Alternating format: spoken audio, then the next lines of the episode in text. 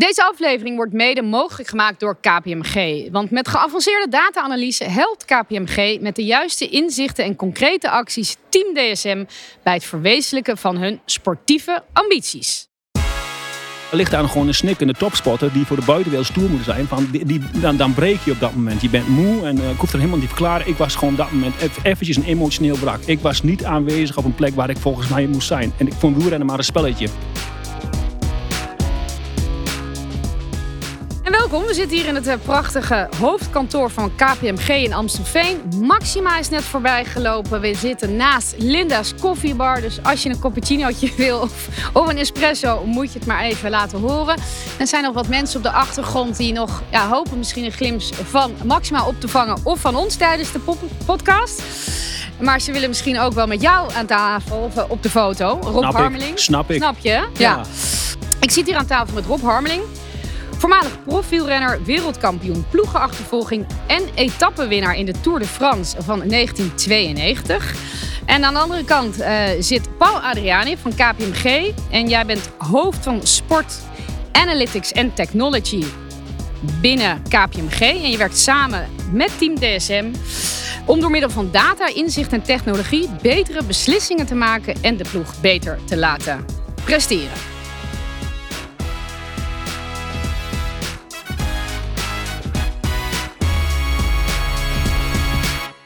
Leuk dat jullie er zijn. Welkom. Dankjewel, leuk. Dank je. Ja, zijn jullie alweer een beetje bekomen van dat Maxima net voorbij liep? Nee, nee, mijn hartslag is nog steeds 180. Maar vind ik Oh, ook wel lekker eigenlijk. Ja, dat is ook wel fijn, toch? Ja. Ook een beetje voor deze podcast. En we gaan het over iets heel anders hebben vandaag. Namelijk het belang van voeding in het wielrennen.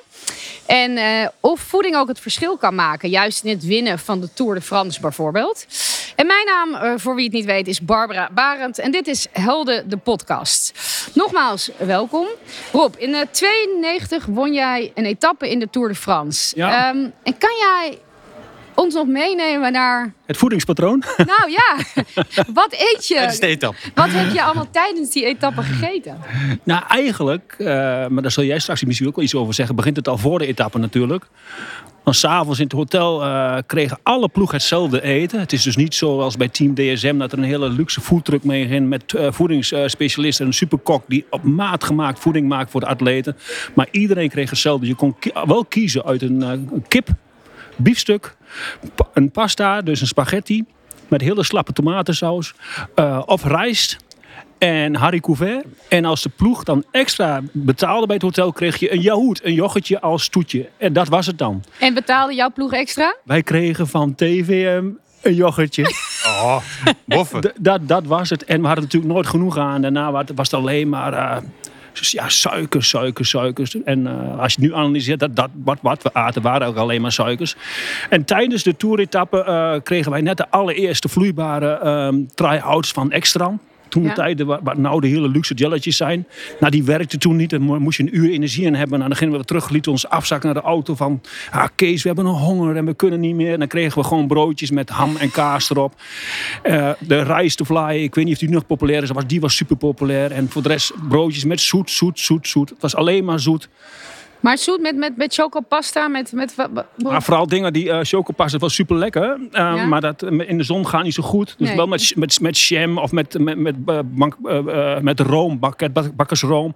En ehm, ehm, we kregen kleine blikjes cola met een, met, met een, met een mini-masje of zo. Dat soort dingen allemaal. Maar op suiker gedreven won ik die toeretappe.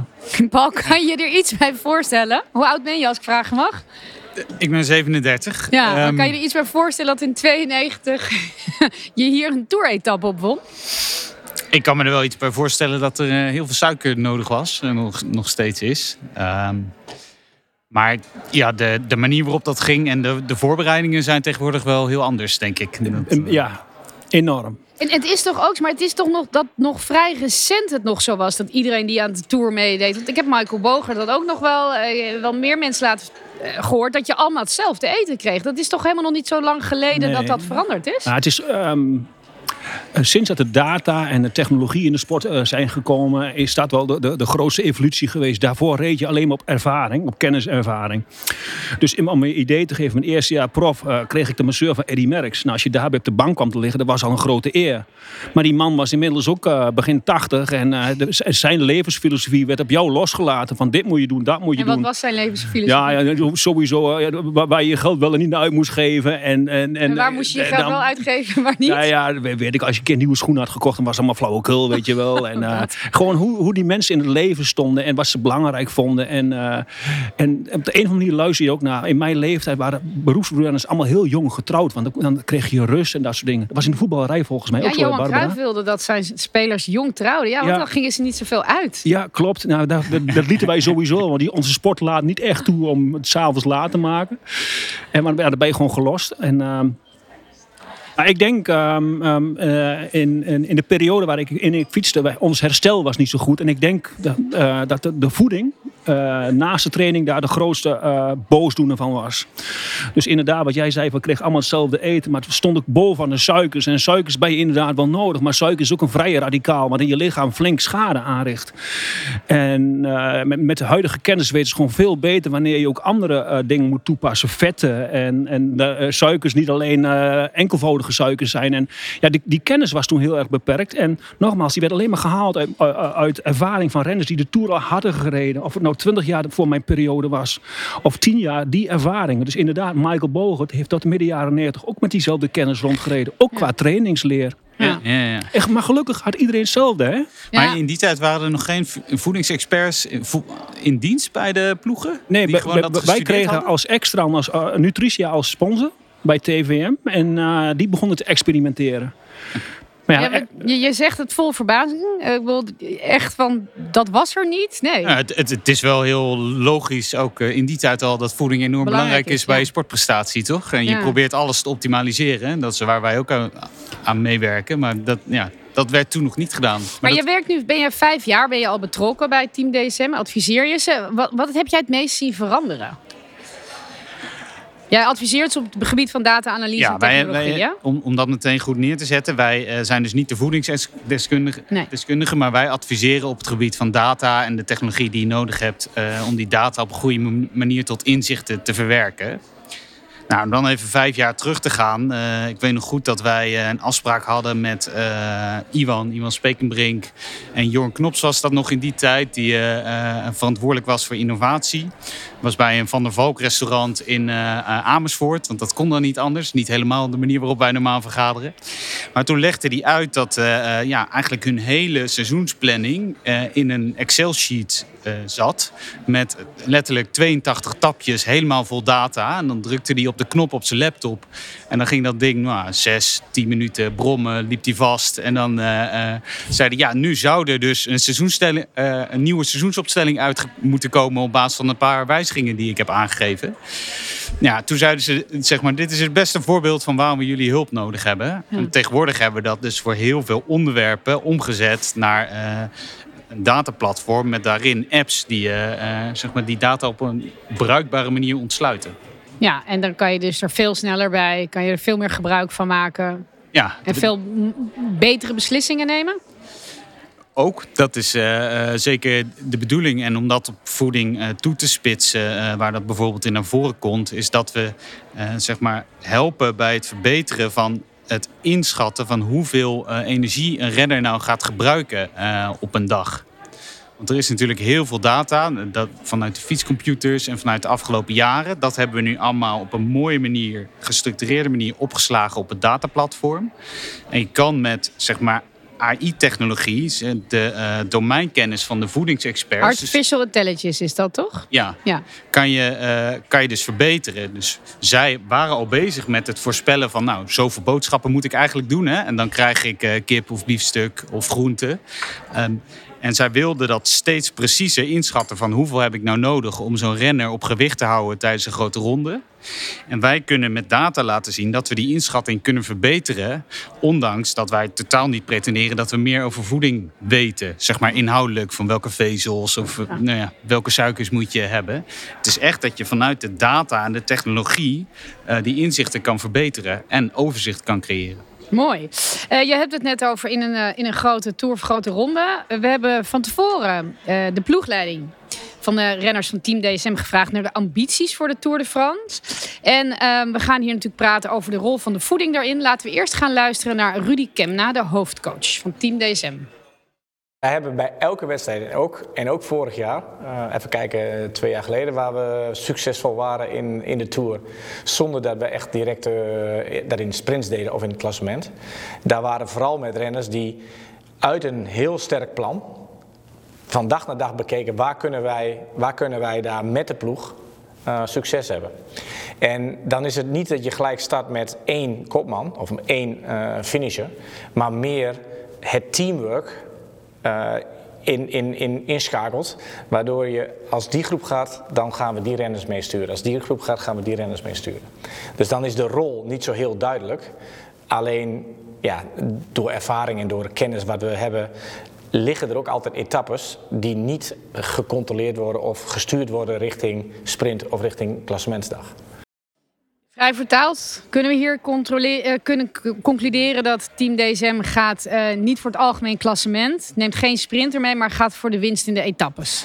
Heb ik hem zo goed uitgelegd? Eigenlijk uh, het wordt een beetje een vrijbuitersploeg, zeg maar. Dus per dag, ondanks een sterk plan, toch kijken wat, wat de dag zich biedt en welke etappen er de kansen liggen. Ja. En die kun je heel goed analyseren. Hè. Als, uh, als je net een bergetappe hebt gehad en je hebt een tussenetappe, dan uh, houden de klassementsrenners zich vaak, net als vroeger, houden zich een beetje koest. Want je moet Parijs zien te halen. En, het is, en de Tour de France, net als het hele leven, is het gewoon een energievraagstuk. Waar ga ik energie uitgeven? Waar ga ik het sparen? En waar het, de, de klassementrenners uh, gaan sparen, daar gaan hun het waarschijnlijk uitgeven. Ja. En, dan, en dan creëer je kansen. Dat is, dat is een heel sterk plan. En spreekt die ambitie jou ook aan, als zoals jij was als renner? Nou, het mooie van sport is dat zich altijd in een Tour uh, uh, onverwachte omstandigheden voordoen. Kijk, Jumbo-Visma reed vorig jaar tot anderhalve week, de eerste anderhalve week in de Tour verloren rond omdat Roglic viel. Ja. En het werd bijna het lachertje van de Tour. Niks lukte. Totdat de niet-klimmer de grootste bergetappe won. Twee keer over de Mont Ventoux. Wout van Aert wint daar met zijn 80 kilo. En eigenlijk gaat hij daarmee tegen alle regels in. De wattages die hij weg moet trappen. Hoeveel energie verbrandt hij daar wel niet. Hè? Want hij moet gewoon 10 kilo meer omhoog slepen dan een, uh, een Bauke Mollema. Maar hij wint wel de zwaarste etappe. Dus het kan zomaar tijdens de Tour veranderen. En uh, hun hebben wel hele mooie renners in, in, in, in hun gelederen die misschien stiekem toch wel iets moois kunnen gaan doen. Dat is zo mooi met sport. Het is altijd anders, maar een plan ben je nodig, maar het loopt altijd anders.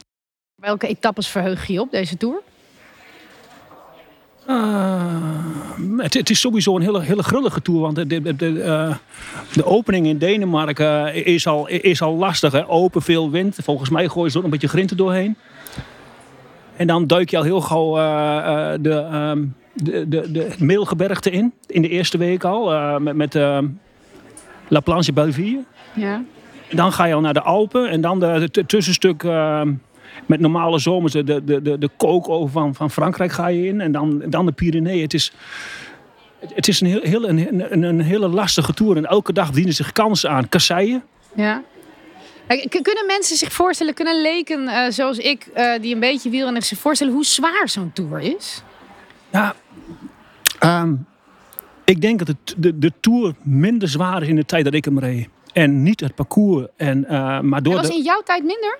Zwaarder. Ja? Maar dat kwam omdat uh, onze getraindheid, ons, ons, ons fysieke getraindheid, vele malen minder is dan de renners van nu. Ze, aan de andere hand, ze moet net zoveel afzien. Hè? Van de Poel en dat was allemaal uitpersen en hoe ze die wedstrijden gewoon ingaan. Maar onze trainingen waren gewoon minder. Wij waren heel vaak overtraind omdat ze ons niet konden meten. Wij werden gemeten op hartslag. En een hartslag, die, dat ligt na drie dagen.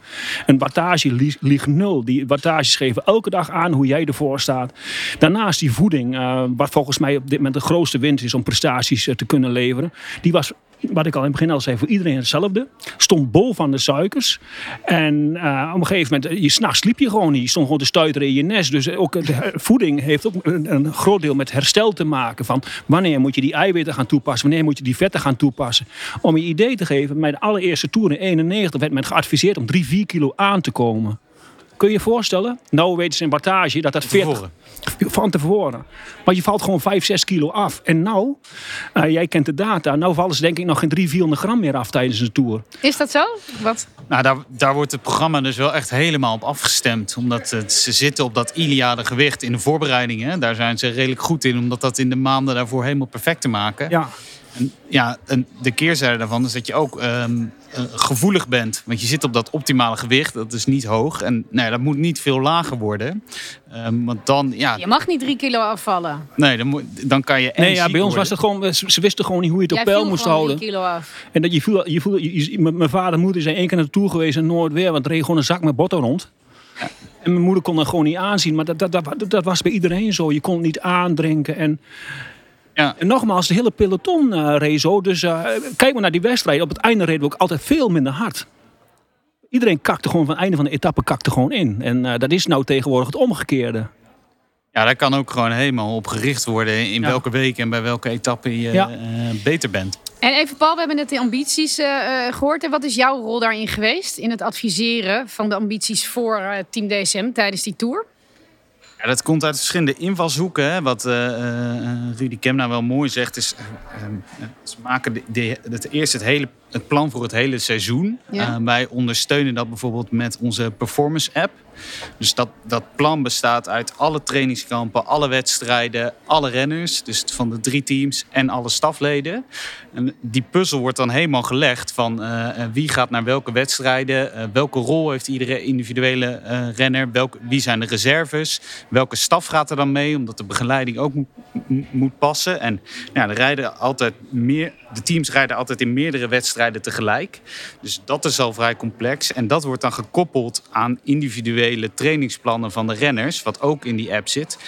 Ehm, en dat wordt gekoppeld aan eh, eh, de individuele, individuele raceplannen op de dag zelf. Ja, wauw. En wij ma- maken dan dus een app waarbij al de expertise, dus voeding, fysiotherapeuten, mechaniekers, trainers, dat die allemaal hun in- inbreng geven op die seizoensopstelling. En al die data, nou, zorgen wij dat gewoon tijdens het seizoen, dat dat tijdens het seizoen beschikbaar is en op de juiste manier gebruikt wordt.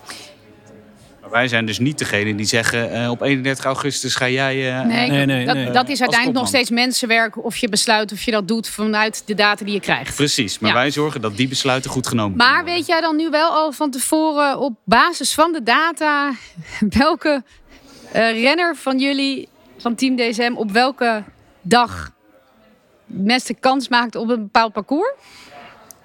Nou, ik, ik zou er één stap naar boven willen gaan zitten. Hè. Maar deze tour heb je eh, aan de ene kant heb je eh, de sprint. Ja? Waar eh, Kees Bol ook gewoon weer eh, Hmm. aan meedoet. En die zal ondersteund worden door Degenkolb en door Eekhoff. En nou ja, dat is een, eh, eh, eh, een sprinterrein die vorig jaar niet optimaal heeft gewerkt. Maar toen was Bol ziek. Maar dit jaar, eh, net zoals Dainese in de Giro, was ook helemaal niet de verwachting. En die pakt toch een etappe. Ja, Dus wat jij zegt, van, eh, het kan zomaar gebeuren. Net zoals Van Aert ook. ja. Nou, daar ja, is zeker is dat in de voorbereiding meegenomen. En er zijn eh, weer een aantal sprintetappes. Dus dat gaan we Maar zien. welke etappes hebben jullie hoge verwachtingen? Nee, de precieze etappes die kan, maar mag ik ook zeker niet zeggen. Nee? Dat, Oh, wat nee, grappig. nee, Dat mag niet? Nee. Dat is een soort de bondscoach die zijn opstelling niet bekend maakt. Ja. Want dan ben je bang. Nee, maar wacht even, vind ik leuk. Want wat, waar kan je bang voor zijn dan? Dat iemand anders gaat denken: nee, weg gaat. Nee, maar ik, snap, ik denk als je de Ja. beste bent, ben je toch de beste. Waarom zou je het niet bekend durven maken? Nou, omdat als jij eh, als tegenstander in het peloton weet van eh, ze gaan op deze etappe richten. Nou, bij de sprint is het dan misschien nog wat, wat moeilijker voor te bereiden. Maar zeker met de ontsnapping. Van ja, als tot in de puntjes eh, wordt afgesproken wanneer je er gaat proberen weg te komen. Zoals twee jaar geleden in de Tour helemaal richting de finish. Ja, dan geef je je tegenstander natuurlijk een voordeel. Want ze kunnen het zo communiceren. Dat, eh, Ja, dus je wil dat ze het eigenlijk pas in de etappe zelf zien wat jullie tactiek is. Eh, nou, dan wil je gewoon zo lang mogelijk eh, Ja. afschermen. Dat is, ja, ik geloof daar niet zo in.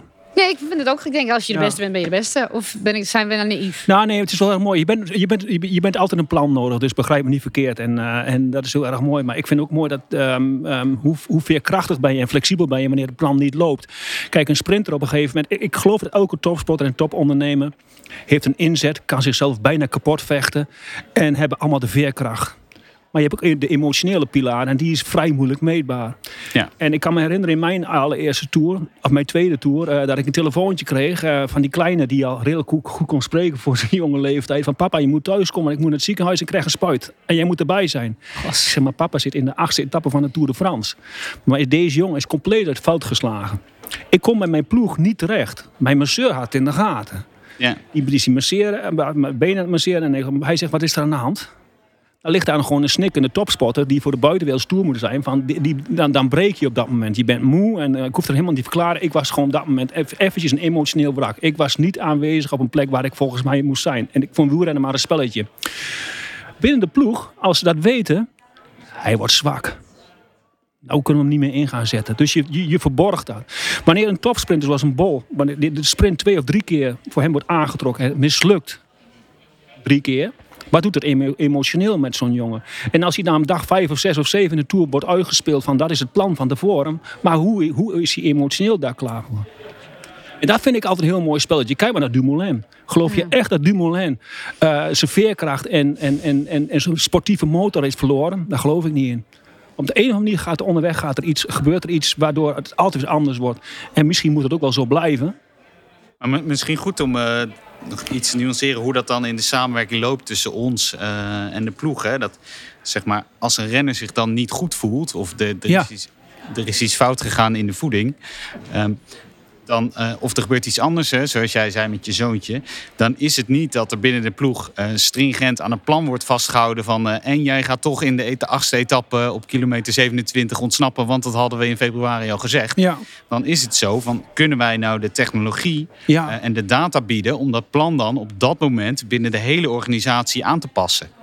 Dus dat iedereen zijn input kan geven van nou, dit is er veranderd. Wat doen we dan met het raceplan? Wat wordt de nieuwe doelstelling? En wat moet er dan veranderd worden binnen de ploeg om die sporter optimaal te helpen om dan zeg maar de, de beste prestatie gezien de nieuwe situatie te geven? ja, maar dat is, zo, Dat is echt ja. waar onze rol, waar- Ja. wat onze rol is. Ja, dat is geweldig. Ik bedoel, eh, want eh, wanneer je zeg maar, je, ja, uiteindelijk gaat het erom dat je dan toch je talenten kunt laten zegenvieren. En dat hij dan zeg maar zo'n incident, dat, dat, dat mag niet in de weg staan. Dus wanneer je dat daarmee kunt oplossen, dan ben je volgens mij wel koopman. Ja, en dat kan ook inhouden dat eh, eh, dus eh Degenkop dan gaat sprinten in plaats van Bol. En dat je dat dan op dat moment eh, beslist en dat dan zeg maar daar ook de aanpassingen op gemaakt kunnen Ja. worden. Dat, Ja, maar dat is vorige keer ook wel toen we hier gesprek over hadden. Dat is, je levert de data aan, maar uiteindelijk bepaalt de ploeg. En wordt er ook inderdaad, hè, kan het gebeuren dat je op de, de dag zelf, het avond ervoor, wie voelt zich goed? Dus dat was toen ook wel heel helder.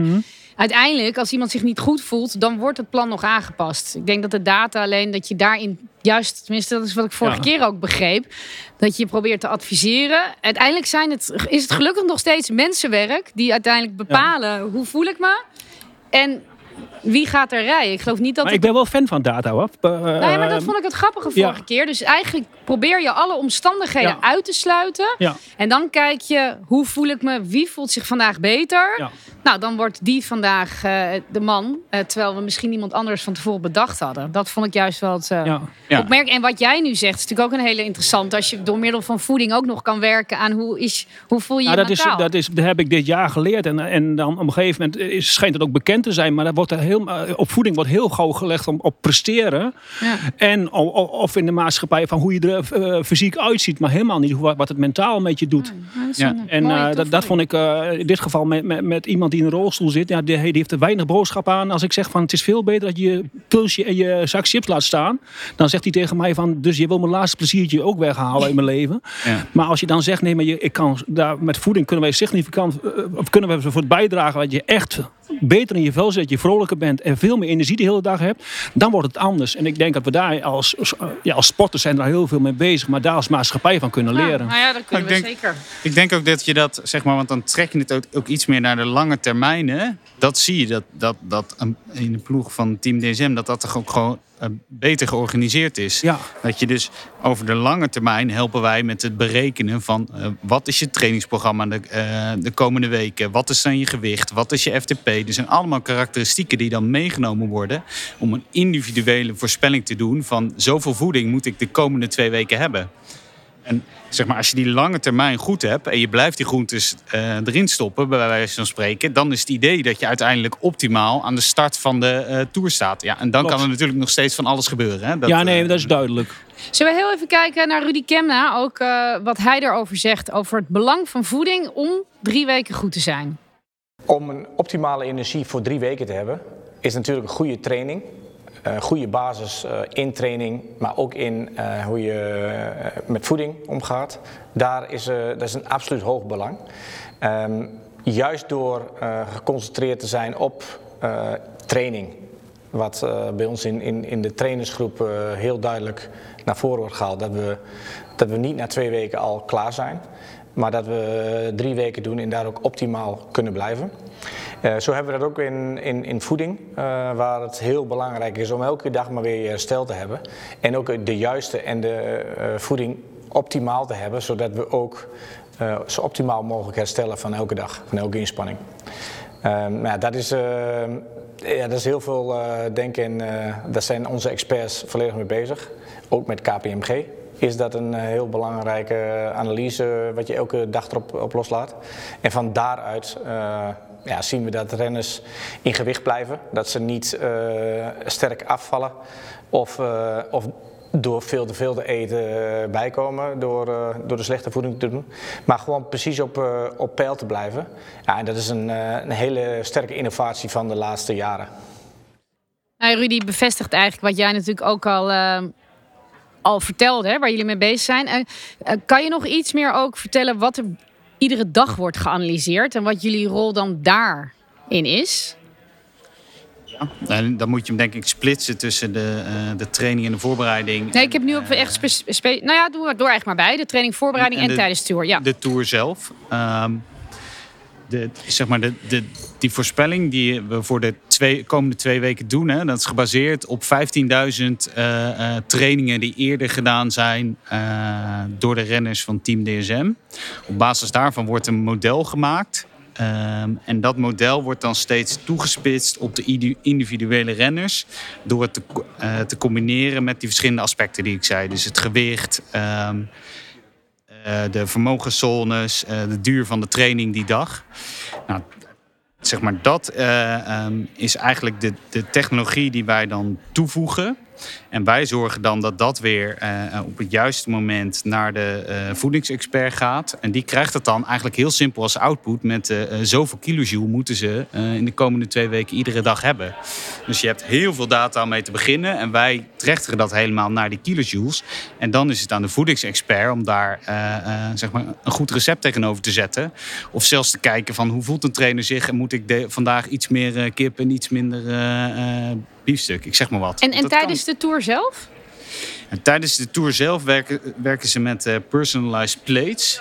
Um, en dat is iets uitgebreider, waarbij ze ook een voorspelling maken iedere dag.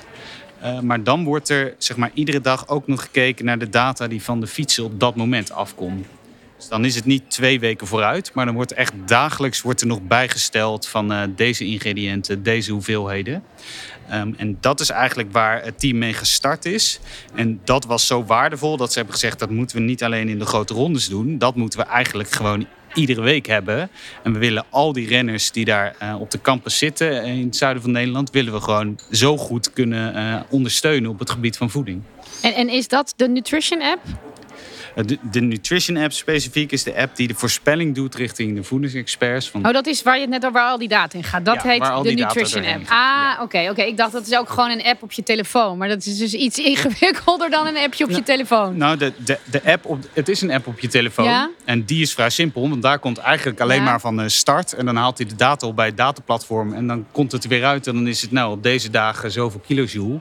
Maar daarachter zit dus al die data die geanalyseerd wordt. En die steeds bijgewerkt wordt. Ja, ja. En de, maar de voedingsdeskundige gebruikt die Nutrition app. Het is niet dat, eh, dat, dat, eh, dat Rob en Barbara zelf de Nutrition app kunnen openen en kunnen zien wat we moeten eten. Nee, nee, nee, nee. Daar zit echt nog de domeinkennis van binnen de ploeg uh, bij. En dat geldt eigenlijk voor alle Had jij dit niet heel graag willen hebben destijds, Rob, als je dit zo hoort? Ja, zeker. Want dat lijkt me toch Maar ik fantastisch. fiets, ik dat fiets nog steeds. Ik speel nog steeds Tour de Maar France je in mijn hoofd. Ja, nou ja, misschien eh, kan, kan jij er ook in gefietst worden met je Maar- data. Nee, maar ik, ik, ik, ik, vind, ik vind het waanzinnig eh, interessant. En ehm, eh, de- sommige dingen vind ik ook. Soms als ik aan mijmeren bedenk, wat, wat is het toch moeilijk bij mensen moeten opnieuw leren ademhalen en echt naar je gevoel teruggaan. Is, dat is gewoon heel erg moeilijk. En, eh, en het, soms frustreert het mij wel dat, dat je daar inderdaad data voor nodig bent. Ik ben voor mijn lol vorige week vier dagen we- wezen fietsen en na de vierde dag kom ik niet meer vooruit. Op die fiets had ik geen wattagemeter. Ik denk, ja, daar moet ik toch een wattagemeter op gaan gooien. Want ik heb voor mijn gevoel waarschijnlijk toch de drie dagen ervoor te hard gefietst. En mijn leeftijd pikt dat niet meer. En dan, dat, dat, dat is wel leuk om, om, om dat in balans te, te krijgen. En balans is sowieso een spelletje. En eh, ik vind het wel een, een leuk spelletje. Ja. En, nogmaals, in mijn tijd ging dat niet. Want is in het begin van het gesprek vreemd te kijken. Want dat wij geen data hadden. Moet je je voorstellen. Wij kregen de allereerste eh, polar hartslagmeters. Er waren zulke koelkasten op je, op je pols. Er werd er een test gedaan. Die testen op zich die, eh, zijn niet helemaal zo heel veel anders dan nu. Daar kwam wattage maar daar kon je niks mee doen. Eh, maar er kwam ook je ma- ma- maximale hartslag en je rusthartslag kwam eruit. En daar kon je mee spelen.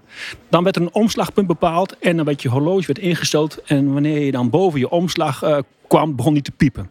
De trainer was aangenomen binnen TVM en we hebben iedereen met het horloge ingesteld. Wij gaan de klassieker in en er wordt gedemareerd en mijn horloge piep, piep, piep. Ik denk, ja, ja, en nu? Rob blijft lekker zitten. Ik ga niet meespringen. Wij waren allemaal gelost. en ik denk, ja, nou ja. Ik had wel mee. eh, Dus Kees Priem die komt naast me. Wat is dit allemaal? Ik zeg, ja, dat ding dat piept. Ja, eh, De Jezus was na de finish letterlijk en figuurlijk van de pols getrokken. De trainer is, eh, is gelijk ontslaan. En met weer de reden, jij hebt nooit de Tour de France gereden, nooit de Ronde van Vlaanderen. En dus zo heeft de evolutie en de kennis hebben, toen tiental jaren stilgestaan. Totdat de wattage, dat is voor mij de grote doorbraak geweest. Dat ze konden meten van, nee, maar hij fietst daar te hard. Hij houdt het niet zo lang vol. Kijk maar, de data, data, data. En toen kwam we met de voeding.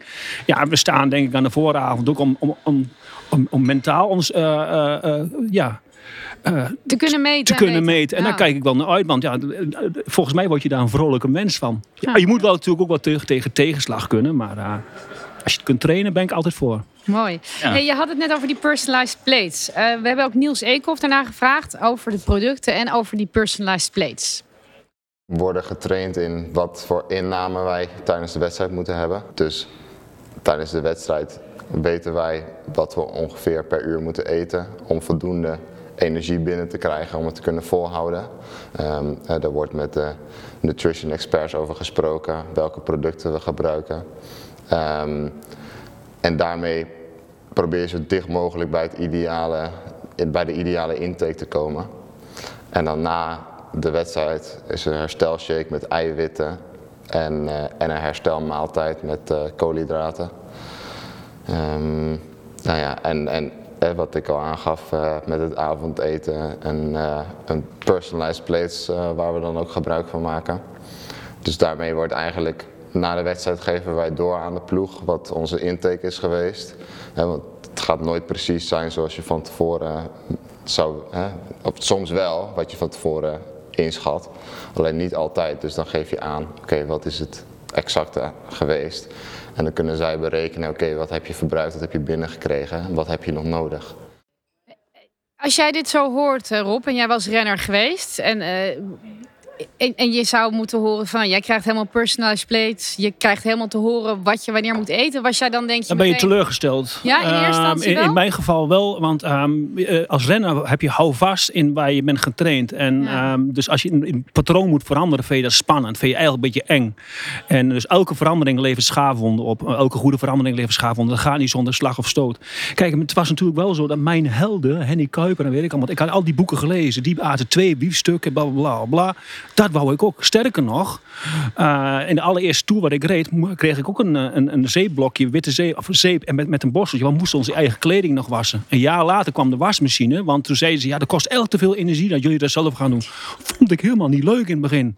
Maar de, heer, de, de, de, de, De magie. de magie ging weg. Heroïek was weg. ja. Ja. maar ik kan me voorstellen wanneer renners dat krijgen, en dat ze die, dat die personal play krijgen in het begin, dat ze denken van ja, dat ben ik niet gewend. Maar na een tijdje Ja, is dat heel erg lekker. Want hoe is dat eh, gaan? Ik begreep dat dat hier ook eh, in het begin dat ze ook raar opkeken, maar dat. Nou, jij weet dat denk ik beter dan ik. Dat op het laatste er om, om gesmeekt werd bijna, ook op vrije dagen.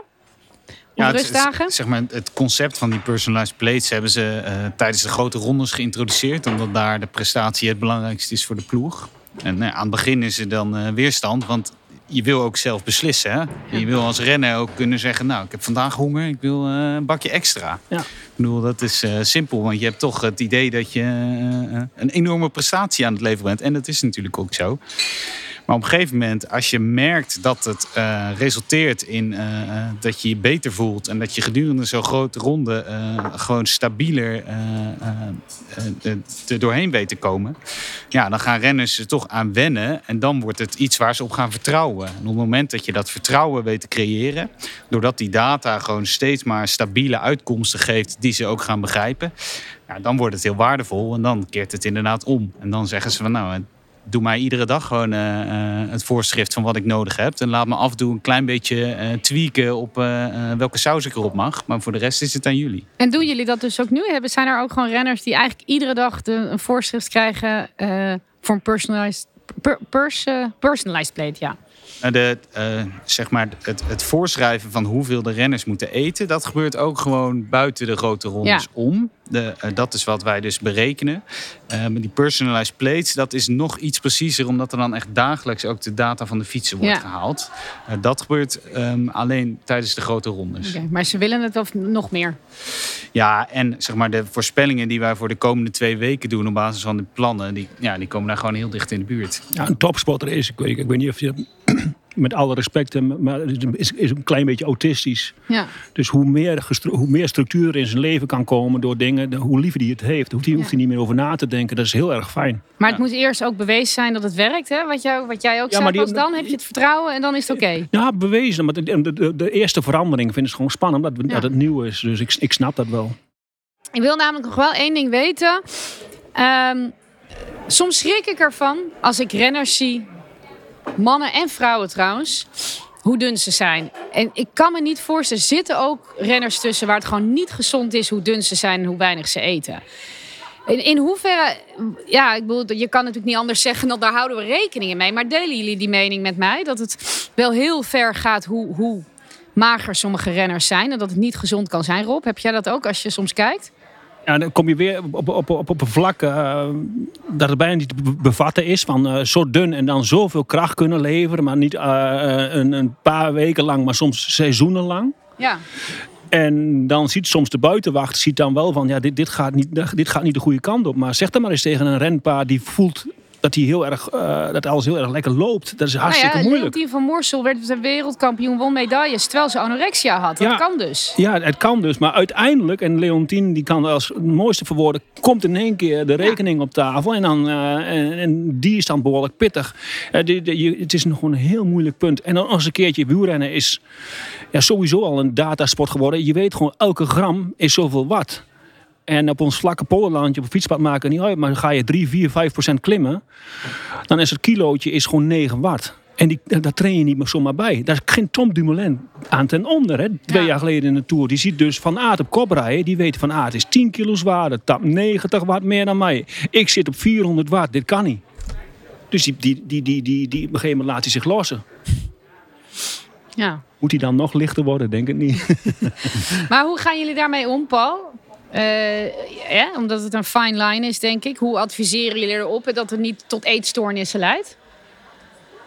Nou, eh, wat, wat wij doen is inzichtelijk maken hoe een, hoe een renner ervoor staat. Ja. Ehm, en ik denk dat we juist ook een eh, inzichten kunnen geven die beschermend zijn. En die ook aan kunnen geven van deze renner gaat nu wel heel erg hard. En dat kan verschillende oorzaken hebben en kan ongezond zijn. En dat je, als je dat dagelijks bij de juiste mensen in de organisatie eh, neerzet, die daar ook echt wat mee kunnen en durven te doen, nou, dat, dan kan je denk ik een, een ploeg vooruit helpen. En daar worden dan ook besluiten opgenomen. Hey, eventjes ook voor mijzelf, hè, de hongerklop. ik heb hem twee keer gehad. Oh, heerlijk hè? Nou ja, ik heb Mathieu van der Poel volgens mij ook nog gewoon hongerklop zien krijgen op het WK in ja. Engeland. Ik Ja, weet het niet hoor, maar ik denk, ja, Pokertje bijna dit jaar hè? in uh, Strade, Strade Bianchi. De laatste Ja. 10, 15 kilometer begon hij in één keer een andere kleur te krijgen. ja eh, Paul, fiets je ook? Heb je wel eens een hongerklop gehad? Ik fiets wel, maar ik, heb me wel heel vaak slecht gevoeld eh, op de fiets. Maar ik heb geen idee of dat eh, door het eten kwam. Nou, dan Dus kom je niet meer vooruit hoor. Ik had het gevoel dat ik achteruit ging. Volgens mij heb je wel door als je een hongerklop hebt, nou, dan- toch? Dan denk ik het niet. dus, en, en weet je, het probleem met een hongerklop is, kijk, daarvoor is net als een, eh, een racemotor, die loopt het mooist wanneer de tank niet helemaal vol zit. Dan ben je op je snel, dus alles loopt super, super Ja. mooi. En je voelt hem dus niet aankomen. En dat is eh het gemene ervan. Je voelt hem niet aankomen. In één keer, ja, je voelt hem wel, maar dan gaat hij zo snel. Het is net of de, de griep binnen 10 seconden in je lijf wordt gepompt. En dan, eh, dan, dan, dan kom je de man met de hamer echt goed tegen. Wat is jouw mooiste ervaring? Want je omschrijft het bijna als mooi, je ogen twinkelen. Wat is jouw mooiste hongerklopervaring?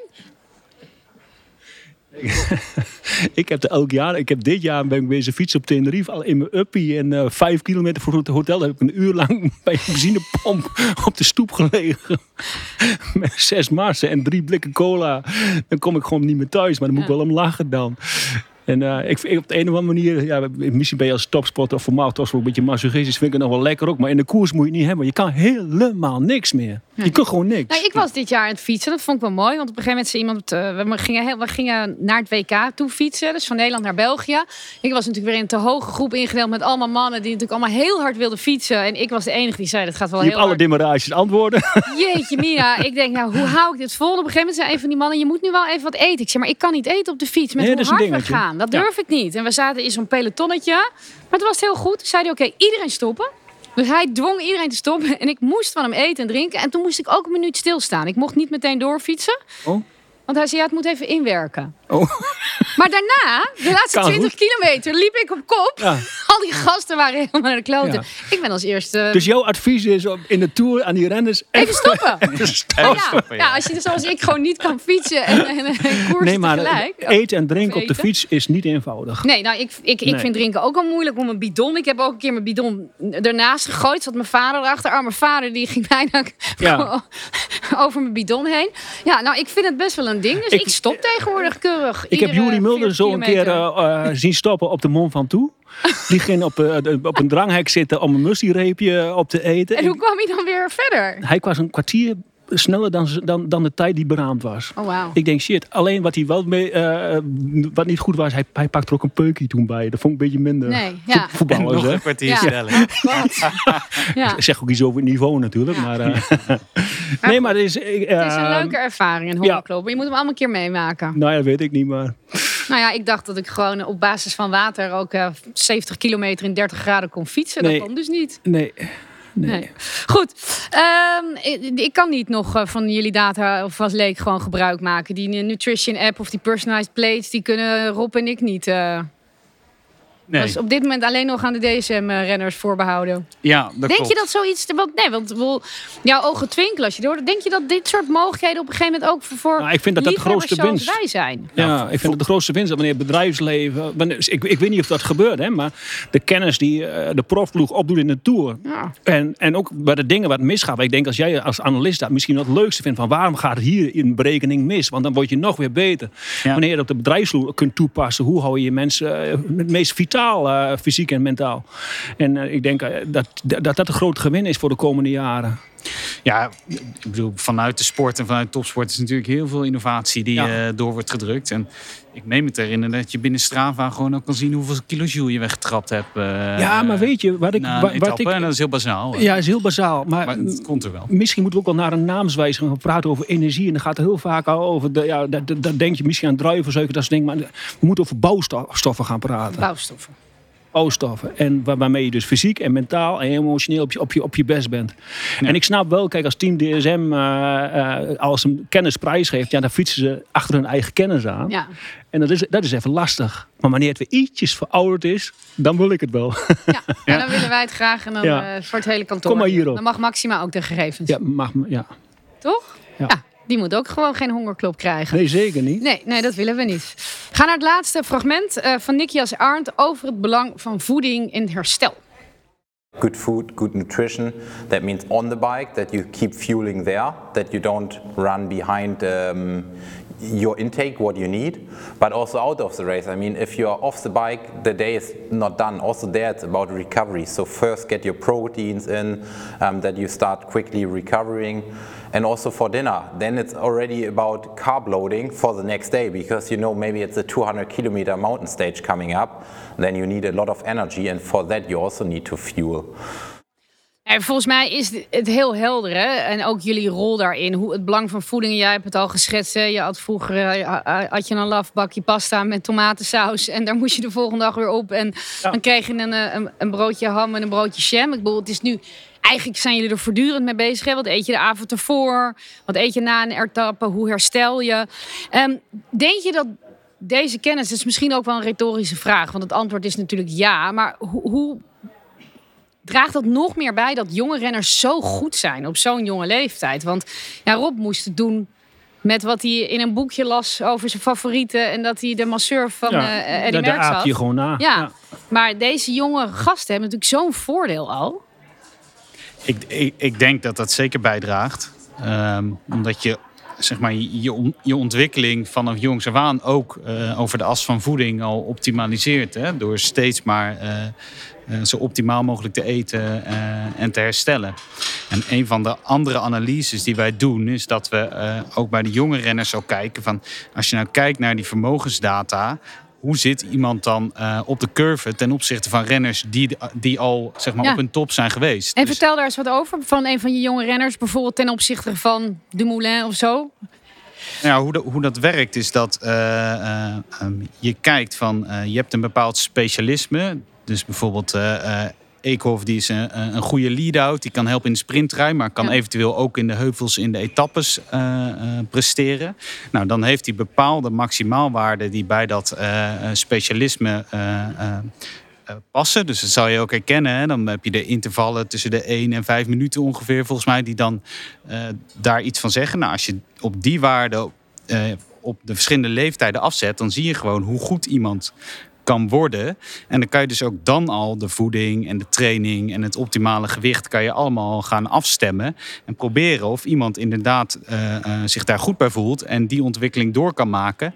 Of dat je op een gegeven moment moet zeggen van nou ja, in het geval van Kees Bol, dat is een mooi voorbeeld. We dachten tijdrijden, maar het wordt toch sprinten. En dan kan je dat bijstellen juist op basis van de data. Kan je dat vertellen van een van jullie jonge renners nu, waar je daar ook mee heel erg mee naar aan het kijken bent? Arendsman heeft natuurlijk fantastisch gereden ook in de, in de Giro.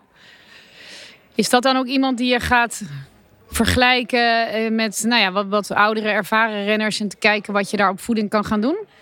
Ja, nou, dat is meer dus iets wat bij uh, hem al op jongere leeftijd hiervoor al, al ja. is begonnen. Om zeg maar richting dit specialisme van ronde, te gaan. Uh, ondanks dat hij bijvoorbeeld aan de grote kant is, volgens mij, uh, zeker als je hem naast Bardet ziet fietsen. Dat je toch op basis van data daar zeg maar, de coaches kan helpen om die richting te bepalen. En als we nou ook weten, nou, jonge, fantastische renners op dit moment, even de Poel, Pogacar, Van der Poel, Pitcock, allemaal zo snel en goed. Denk je dat dat ook mede jullie beiden komt door die data, die analyse en dan ook waar we het vandaag over hebben, de juiste voeding? Ik denk dat het altijd wel is geweest dat, dat je altijd wel jonge talent hebt gehad. Alleen de deur werd dichtgehouden omdat je geen bewijslast had. Ja. En nu kunnen ze inderdaad aan data zien van wacht eens eventjes, dit yogi uh, kan wel 20 zijn, maar die, die, die gooit gewoon deze waardes op tafel. Uh, hier gaan we wat mee doen. En uh, ik denk dat dat het grote verschil is. En hoe kan het dan toch zo zijn dat Van de Poel dat WK, dat is een paar jaar geleden in Engeland. Dat misschien. Nou ja, het was ook verschrikkelijke omstandigheden. Het was ja. ijzig koud en regen. Maar ja. die was leeg ineens. Hoe kan dat dan toch gebeuren?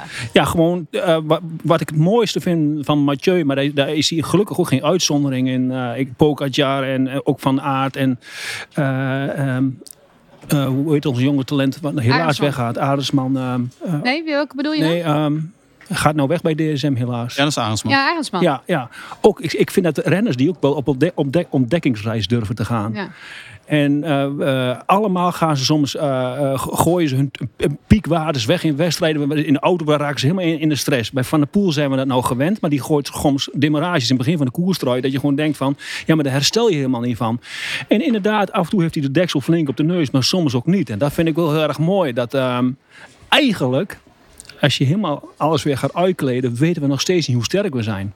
Nee. En eh, alleen deze data en deze dingetjes geven ons heel, heel, heel erg veel inzicht.